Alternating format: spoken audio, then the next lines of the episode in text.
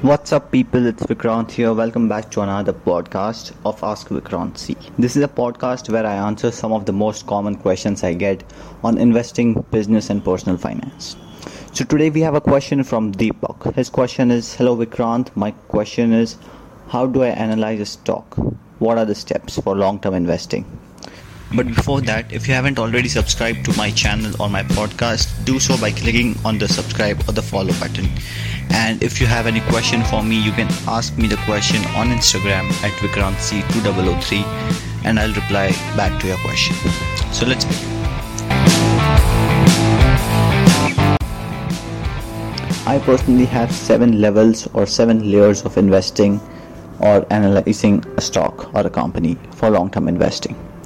Uh, the first level is pretty simple one. It's the basics. I look at the basics of a company. Uh, this is a step where a lot of companies are eliminated. I look at the basic fundamental factors like the PE ratio, the EPS, uh, pledged shares, debt to equity ratio, promoters holding, uh, PEG ratio, ROE, ROC, etc. These are the basic ones. So let's say a company has um, a negative PE ratio a lot of debt and 60% pleasures. That company automatically gets eliminated from my process because chances are that company is not worth looking into. So, uh, what's left? Uh, so, for example, if there are 500 companies, and out of those 500, let's say 200 of them are eliminated in this step, the rest 300 go into the next step so the second step is the 4 M's. Now, if you know me, you know that I talk a lot about the 4 M's of investing. Uh, this is a step where I uh, analyze the business model of a company. For example, if I have to analyze Reliance Industries, I look at what the company does, how it makes money. Because if I don't understand the business, I am not really comfortable with investing in that company. This is actually a pretty fun step for me because it teaches me a lot about the company and stuff so uh, i start by looking at what the sector is of the company. What are the products and services offered by the company? Uh, is it a b2b business or a b2c business? And uh, what are its major subsidiaries or uh, other holding companies or something? So this is a pretty fun step. Uh, the next step or the next layer is looking at the financials. Now, this is the numbers part. I look at the financial statements, the balance sheet, the income statement, and the cash flow statement. Now, this might be a step where a lot of people are weak at, but uh, this is actually a major plus point for me. So, I download the annual report of company or uh, I use screener.in to uh, look at the financial reports and I usually start with the balance sheet uh, then I look for the P&L statement and finally the cash flow statement. Uh, cash flow statement is something a lot of people don't look at because they think it's not important or because they don't understand it or something.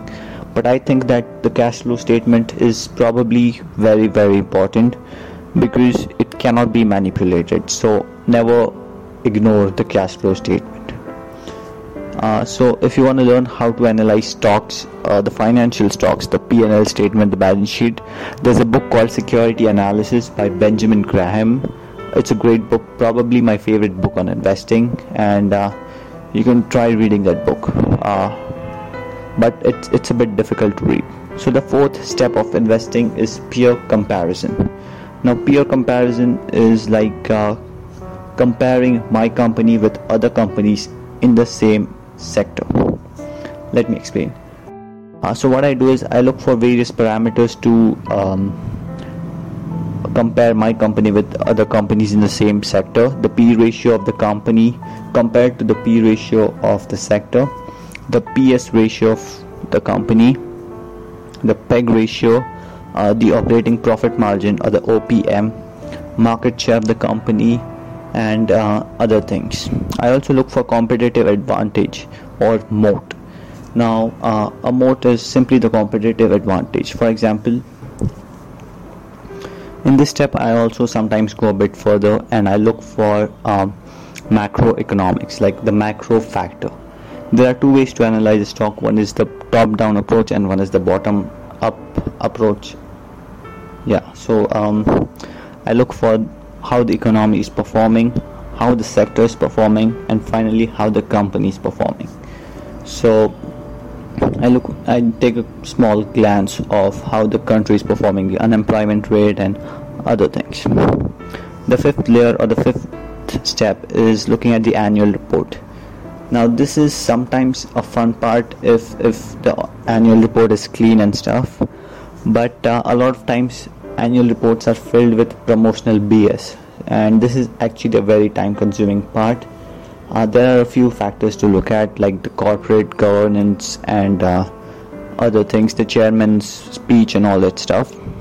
So you have to read a lot you have to dig deeper and you have to analyze the management based on the annual report. Because analyzing a management is a part of qualitative analysis. You can't get numbers and stuff.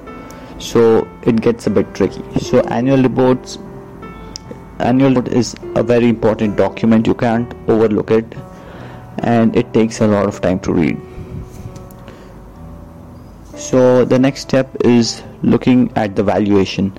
Now personally i'm not very good at this part because finding the intrinsic value of a stock that's that's a bit difficult for me i use the dcf or the discounted cash flow method for analyzing the intrinsic value. What your goal is is you find the intrinsic value of a stock and you buy it 20 to 30 percent below the intrinsic value. For example if the intrinsic value of a stock is let's say 100 rupees you try to buy it at 70 rupees or 75 rupees so that even if you're wrong even if the stock goes down you're in the safe zone so i'm personally not the best at this step and i'm still learning and finally the seventh step is looking at the charts a lot of long-term investors think that um, charts is uh, looking at charts or technical analysis is only good for traders but I personally look at charts. I like looking at charts and I find the support and resistance areas, the trend of the stock, and what are some probable entry and exit points in in the stock. So this was my way of analysis. Uh, it may be pretty basic for you, or it may be pretty advanced for you, depending on your level. And you don't have to copy me. You have to build your own strategy or your own uh, framework of analysis. I hope this was pretty informative and you learned something. Maybe you can change your plan and add a few points or remove a few points according to this podcast.